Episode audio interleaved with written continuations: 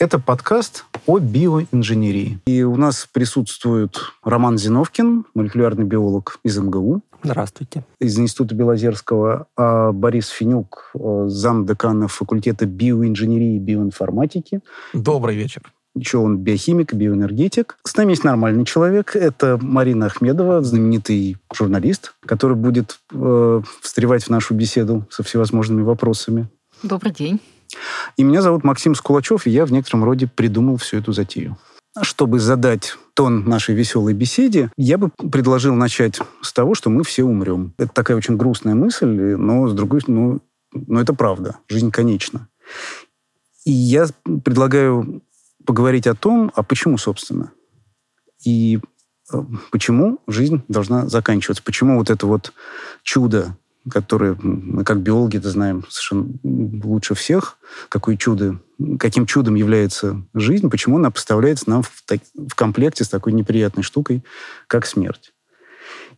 И на самом деле э, в конце XIX века знаменитый Август Вейсман, гениальный биолог, э, сформулировал нетривиальную идею, что вообще-то это не всегда было так, что смерть это не является обязательным атрибутом жизни – она была, по его мнению, изобретена в, в ходе эволюции для ускорения смены поколений. То есть это такое вторичное, благоприобретенное, уж не знаю, сколько блага, но свойство живого.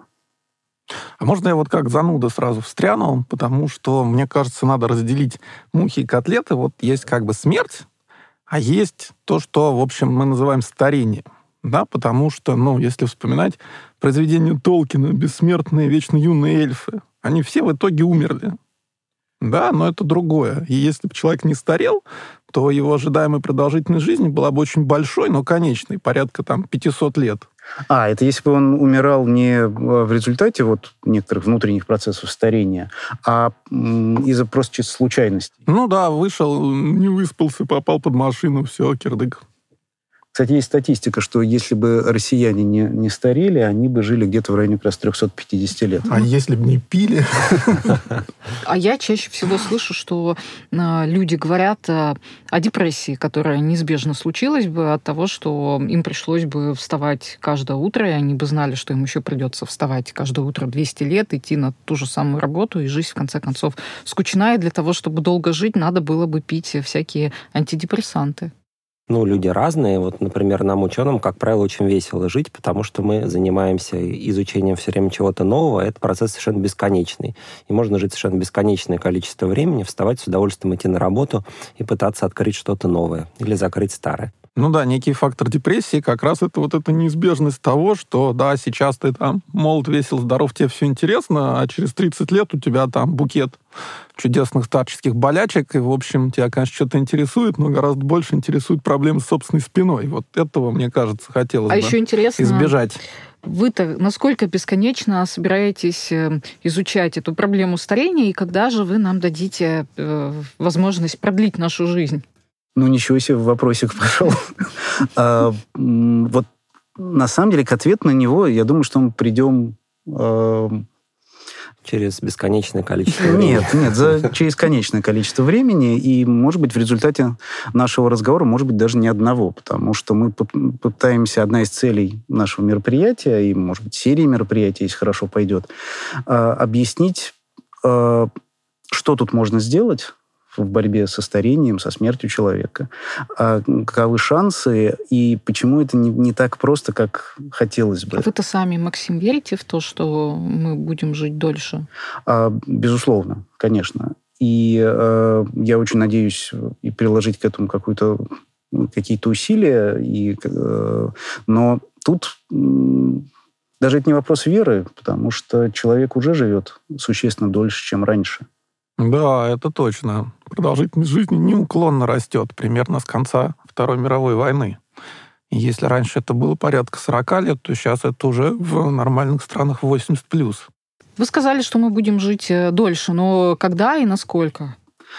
А, сложно сказать. Зависит от того, почему мы умираем так рано, как нам кажется. Не знаю, на мой взгляд, человек живет возмутительно мало.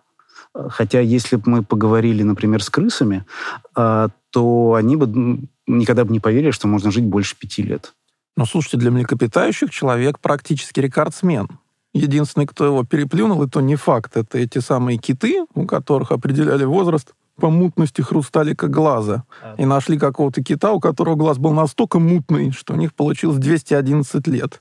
Но ну это и... один кит, один глаз, и если кто-то там слегка подошибся, то первое место достанется человеку 122 года. болезнь мутности глаза у этого Ну кита. или да, что-нибудь еще. Правда, говорят, был кит, из которого достали гарпун 200-летней давности, которым уже там лет 150 как никто а не... может, они фильм снимали какой-то, да? Ну, началось. Но, тем не менее, а, а, с одной стороны, человек живет очень долго, долго. Если мы возьмем самых ближайших наших родственников, там, тех же шимпанзе, то они уже в два раза меньше живут, чем мы. А как вы, вот, вот вы ученые, как вы думаете, почему природа или эволюция, я не знаю, что а, киту дает возможность жить 211 лет, а нам там ну, 80. Почему Думаю, так? исключительно на зло, знаете, вот, чтобы вот мы впали в депрессию по этому поводу. На, на самом деле, погодите, погодите, тут юмор юмором, но а, мы затронули очень интересную тему, что для каждого вида его продолжительность жизни довольно строго определена. А, казалось бы, люди живут, ну, там, кто 60, кто 120, хотя 120 вроде как только один человек прожил а, на Земле, ну, кто 60, кто 100, а, это некоторый разброс. Но если мы соберем статистику, то а, это получится равно очень узкий диапазон, сколько нам отведено природой. И это типичная характеристика любого существа. Вот крысы, они, можем разбиться в лепешку, они никогда не смогут жить там больше трех лет, трех с половиной. А какие-нибудь э, быстро умирающие рыбки африканские есть, э, они килифиш называются, э, они живут только полгода. А, э, потому что это, кстати, имеет очень забавное объяснение биологическое. В тех местах, где они живут, э, там влажный сезон. Это маленькая рыбка, которая живут, живет реально в лужах там выпадает много осадков, а, и у нее время, когда она может быть рыбой, а, ограничено шестью месяцами. После этого лужа пересохнет, и она единственное, как может спастись, это отложить икру, старшее поколение при этом погибает, а икра переживает до следующего сезона. Так вот, за эти шесть месяцев эта рыбка успевает полностью постареть у нее развивается там скривление позвоночника, она тупеет, у нее там еще куча всех Депрессия непри... развивается. Может быть, даже она, в конце концов, депрессия. И если вы этой рыбке объясните, что кто-то живет годы, она никогда не поверит, потому что... Ну, потому что она рыбка, Максим. Ну, не знаю. Их очень сложно убеждать. А, поэтому а, что, вот я считаю, что что-то в нас такое зашито, не только в нас, во всех живые существа, что ограничивает нашу продолжительность жизни. Ну что ж, на сегодня все. Но мы еще продолжим. До свидания. Всего доброго. До свидания. До свидания.